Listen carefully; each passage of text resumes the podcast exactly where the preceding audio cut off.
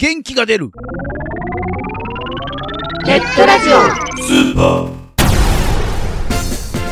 このラジオはリスナーの皆さんが聞いて元気になるをテーマにいろんなコーナーをやっていくマルチバラエティポッドキャスト番組です。今回はおシネマです。改めましてこの番組のナビゲーター9月です。皆さんご機嫌いかがですか？のくのくです。そして同じくナビゲーターの防災訓練出ましたか？A の85歳ここです。はい。ということでもう9月になりました。どうなんですかね？もう今学校っていいつ始まるかよくわからなくなってるんでね。あそう。の夏休み8月31日までじゃなくなってたりするんだよね。ねえ。混沌としてますよね今ね。だって 夏休みの後本当に12週間すると秋休みだよねえ。はい。なんか春休み夏休み冬休みだったら秋だけ抜けてんのはちょっと不公平じゃないかって言って無理やり突っ込んだみたいなね。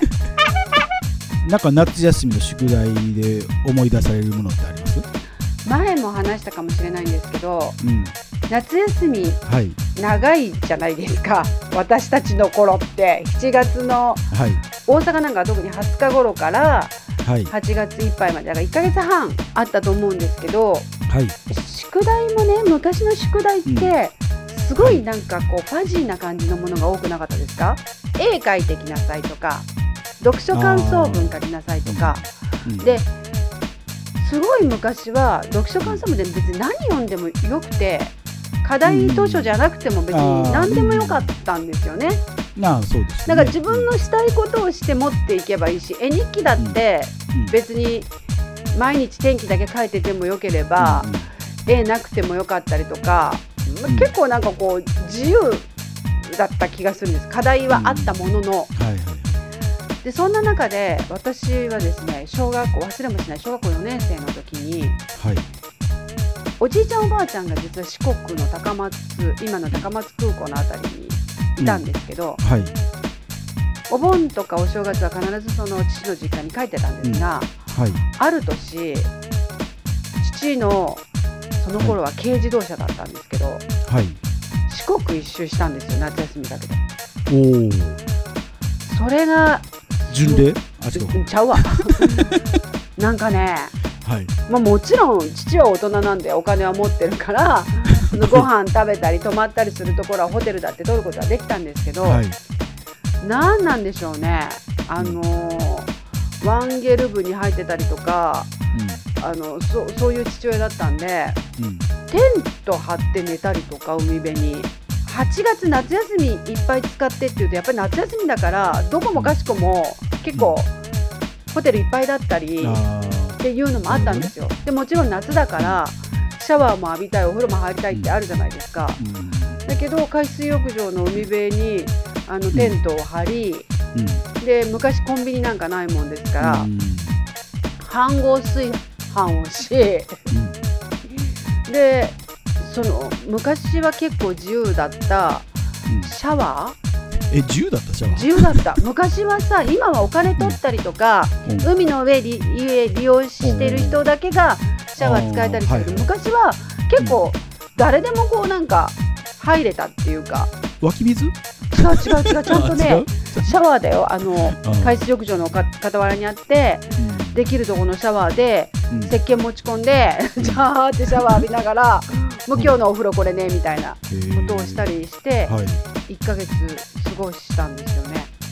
えそれは何？あの四国に入る前から今年は一周するよっていう予告があったのか、うん。四国ついてから急に思い立ったようにじゃあちょっと一周してみようかみたいになったのかあどっちなんですか、それは最初から今年はちょっと旅行ししようって。で、四国一周するからその間にうんうん。絵を描いたりうん。あのなんかこう日記にうん。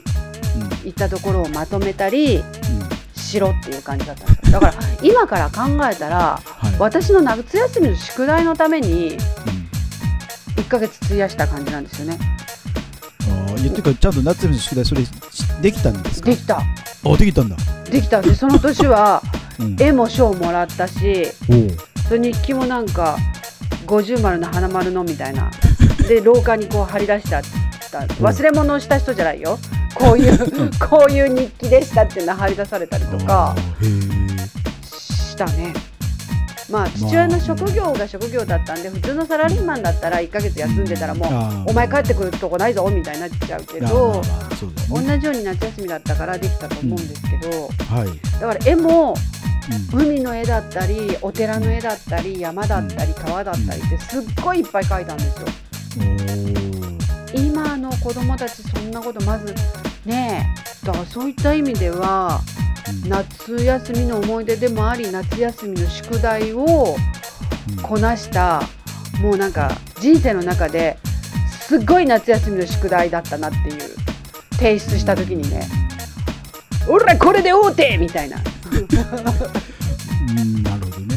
まうんなんか夏休みの宿題と夏休夏休みそのもの自体のなんか思い出ですよね。なんかそういう意味ではね。いまだにねうん後にも先にもそのうん。四国一周したのとはい。九州半周したのがやっぱりこう、やっぱそれ次の年だったかな5年生だったのかな。その2年間あったんですけど、やっぱ九州よりもはい。四国やっぱり初めてだったから最初だったからと思うんですけどすごい印象深いですね。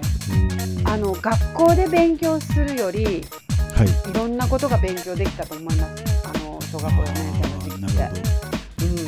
うん。学校が意味ないって感じですよね。いやいやそんなことないえ？そんなことでもほら歴史だってなんだってそうだけどはい。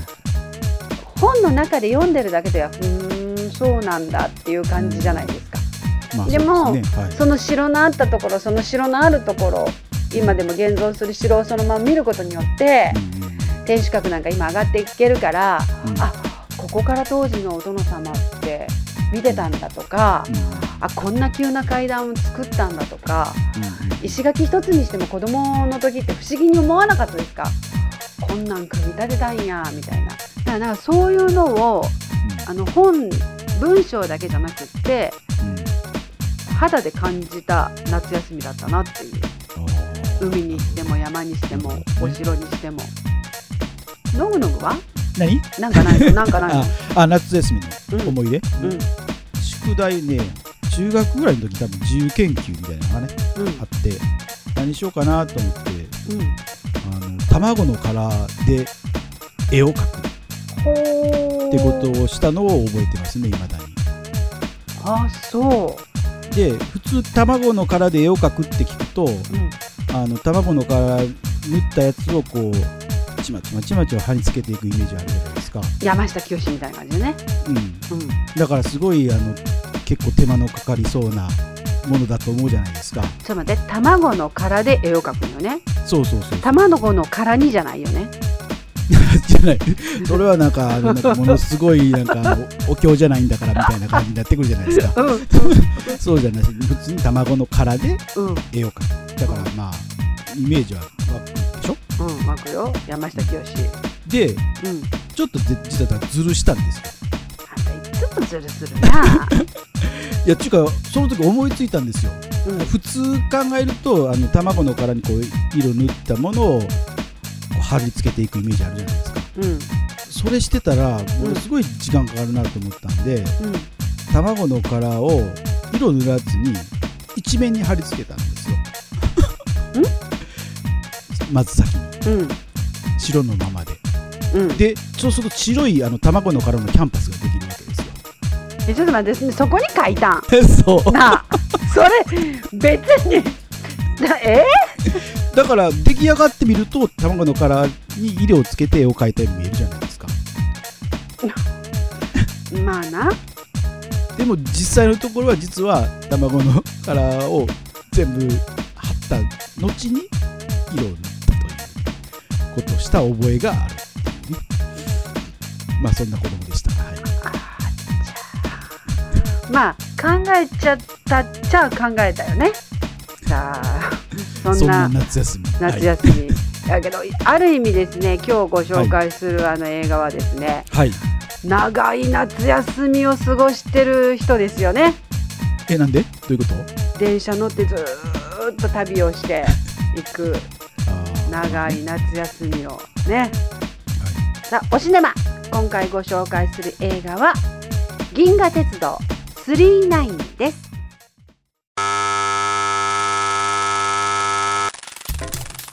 銀河鉄道39は1979年制作の日本のアニメ映画。監督は現場大戦の凛太郎。声の出演は野沢雅子池田雅子。松本零士原作の「週刊少年キング」に連載されていた SF 漫画の劇場アニメ作品。主人公の哲郎が謎の美女メーテルと共に39号に乗りアンドロメダ星雲にあるという機械の体をタダでくれるという星を目指す旅を描く SF アニメ映画です。1979年度の邦画配給収入第1位はアニメ映画史上初の快挙。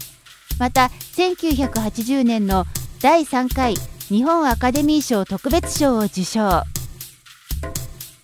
お話ししてくださるのはのぐのぐさんです。初めて自分のお小遣いで映画館に見に行った映画なんですよなるほど。じゃあ思い出深い映画ですよね思い出深いですねそういう意味ではね。まあ当時テレビシリーズもやってる中でのはい。映画化ということだったので、はい。注目されてたというかね。そのテレビシリーズのファンの人はまあ大体見ますよね。そうですね。映画ってなると多分映画の感覚が今の感覚とはまたちょっと違う気がするんですよね。うん昔だから子供が見る映画って言えばうんはい。東映漫画祭りであるとかまだこの時代っていうのははい。あのジブリ作品がまだ世に出てない時ですからね。だから子供向け本当に子供向けの映画しかあの映画化されてなかった時代なのではい。まあ言ってもそんなに売れないだろうっていうのがまあ一般的なその前評判ですよねなるほどなるほど。子子供には注目されてるけどうんも、うんうん。まあまあそのその程度だろうみたいな大人は見ないだろろうってことですよね、うそうですね。でそれが蓋を開けてみるとこの年のそう配給収入1位になるぐらいのたくさんの人が見に来たという。へえ当時映画見に行く前の準備がすごかったですね。準備。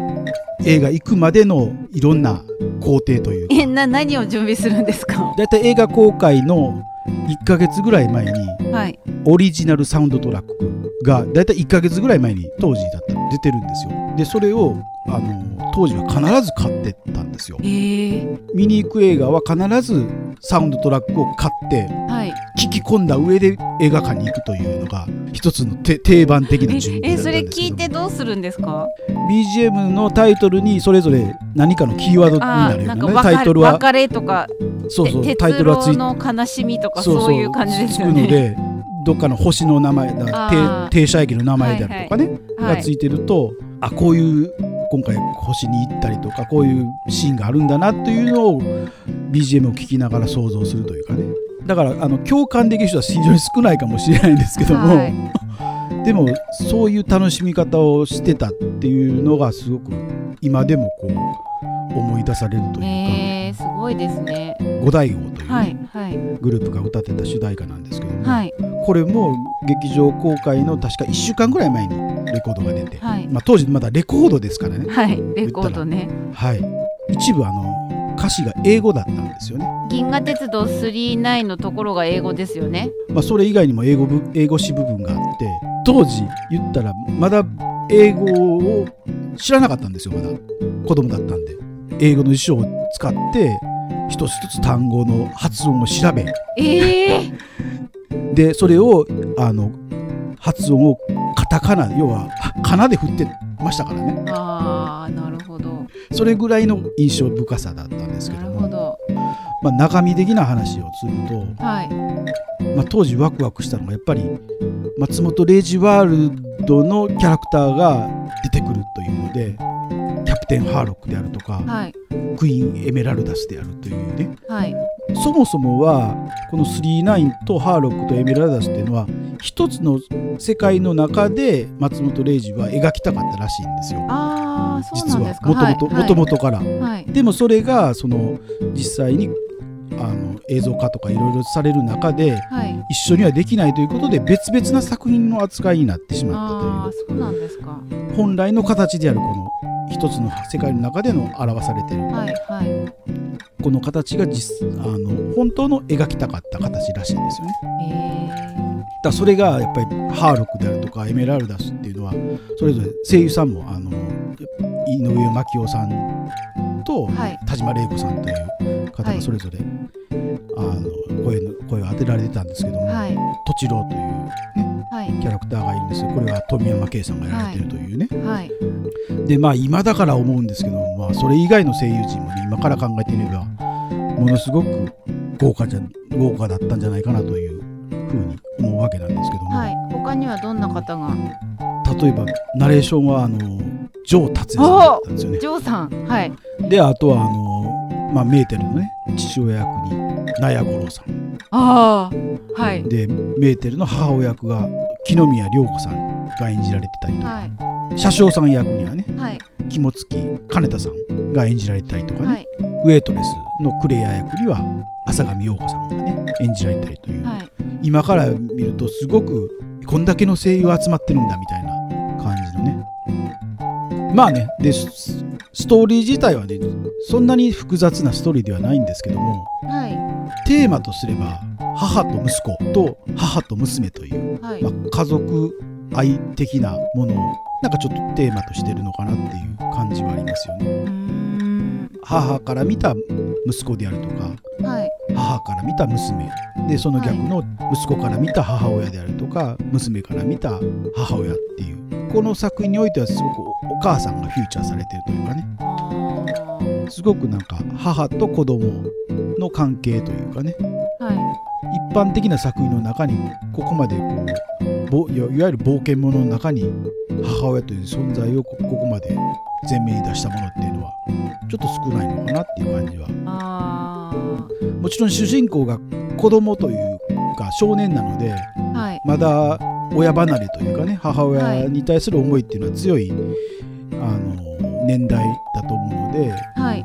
おかしくはないのかもしれないけども、まあ、それをテーマに扱ったあのアニメーションっていうのは非常に今はなんか少ないのかなっていう感じがしましたね。うんうん。なので今の時代の子供が見見たらどうどう思うのかなっていうのはちょっとあるんですけどもまあ僕自身が見てもなんか、なまあ、当時が思い出されることが多いのでそれが作品の質かどうかはちょっと分かりにくいんですけどもはい。でもなんかいろんなことが走馬灯のように蘇ってくるぐらいな思い入れがある映画です。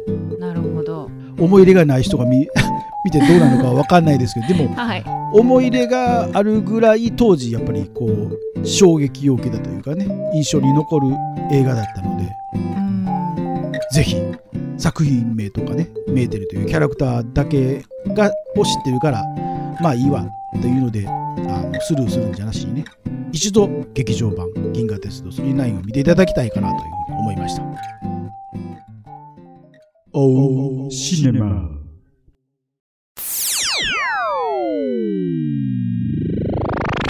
ラジコマ It's time for the best comfort program, Comfort Beat. Comfort Beat. こんにちは、高橋月です。お元気ですか？しっかり生きていますか？毎週火曜日と土曜日の夜に更新しているネットラジオプログラム、カンフォートビート。毎回あなたにカンフォートビタミンスマイルたっぷりでお届けしています。少しでも癒されたい、笑顔になりたい、そこのあなた。ぜひぜひ、チェックアウトしてくださいね。けんラジスー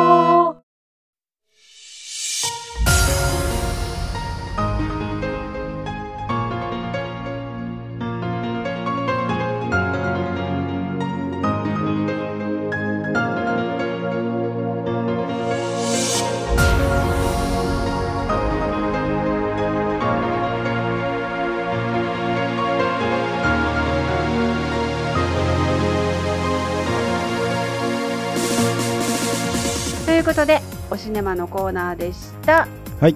話してた中で私もえー、そんなことしたってニョコさんと同じ感覚になったのが、うん。映画見る前にサントラ版買ってうん。曲全部把握していったりした？かな？いや誰もが知だから共感してる人は少ないと思うんだけども というのをだ。言ってたと思います。けど、うんうん。あの、うん、僕はそうしてたなっていう。私ね本当に話聞くまではい、ダメだよね、まあ、もう松本零士の作品がもう頭の中でぐちゃぐちゃになってたんで、銀河鉄道999って真っ赤なスカーフとかって頭に浮かんでて あまた違うわって。あそうそう39は五醍醐だって。思い出したら途端に頭の中その五醍醐の歌がぐるぐるぐるぐるぐるぐるぐる回り始めちゃってだけどサントラって公開前に発売してたんだ昔大体ねいや今もね今も？横さん横さんの情報でいくと1か月ぐらい前らしいですよ、そう、うん、当時ってやっぱりネットがないし、うん。でもちろんそんなレコード関係の雑誌とかも見てなかったのではい。レレコード屋に足げく通ってたんですよ。うん。あのそれこそまあ当時だから塾に通ってたので、はい。塾帰りにレコード屋があったんで駅前とかにあったんで、はい。そのレ行きつけのレコード屋に毎日だからあの発売日カレンダーみたいなのが貼られるのではいはい。それをもう毎日行ってチェックするっていうね。は。してたのでだから実発売っていうのはよくわかるんですよ。だから発売したら直後にすぐ買ってもう聞き込んで聞き込んでみたいなことをしてましたね。ああそうなんだ。いやーこの2回目にして「銀河鉄道999」アニメができ、出てきたということは、ねアニメ好きの信信さん。いやそんなことは、まあ、最近は全然そんなことはないんですけど昔の話なんでね。うん。ついついこうだから昔そうですね昔の映画になってくると出てくるかもしれないですねまだまだこれからも。アニメの実写版になったのは見たよね。アニメが実写版になってそれ 違うやんか。何違うえル何？ルローニケンシン見たでしょ？そこか。最近多いですよね。あの原作はアニメ。うん。アニメとか原作は漫漫画だったのがうん。漫画とかアニメだったのがあの実写化されるみたいな。だけどあれってやっぱりさ残念なのも多いよね原作を引きずっちゃうと、ん。どうしてもあの無理があるというか、あの基本やっぱ違うもんだっていう目で見ないとダメじゃないですか。ね。まだ小説とかだと自分の中のイメージだけなんでこう切り替えることも早いんだけど、はい。漫画でもう出ちゃってるとうん。もうその顔の人を探しちゃうところってあるじゃないですよね。ね。であさらにアニメ化なんかされちゃうとこう声のイメージもついちゃいますからね。だから最近だからこの松本零士つながりでいくとねはいキャプテンハーロックが CG アニメ化でええ映画化されてましたけど、はい、あれ見ましたあの見てないです。お小栗旬が声当ててたやつですよ。見てないですね僕見たんです。DVD 見ましたけども、はい。あの頑張ってましたよ。頑張ってましたか？はい。あのいわゆるだからだからなんていうんですか？俳優がうん。声優やるとなんかジブリっぽいイメージがあるじゃないですか、はいはいはい。それではない。アニメっぽい声の出し方というか。あー頑張ってたんだ。あの言わないと小栗旬だってわからない。ああ声を絞り出すような感じでーはい。地声でやらないはあはあはあ。ってやってたんで、変になんか声もこういう声だろうみたいなうん。なんか予測もねそれぞれの中にあったりするんで、それがなんかもう思いもしない声で呼びかけられたりすると 誰？みたいにねなっちゃいますからね。はい2回目のおシネマ楽しんでいただけたでしょうか？はい。ここで番組からのお知らせです。この番組ではリスナーさんからのお便りをお待ちしております。番組サイトにありますメールフォームよりお送りくださいまた記事の更新はツイッターでもお知らせしていますのでこちらもぜひチェックしてください。チェックチェック。あっという間にお別れの時間になりました。お相手はノグノとココでした。それでは次回更新までお楽しみに。ナマステ。飲ませて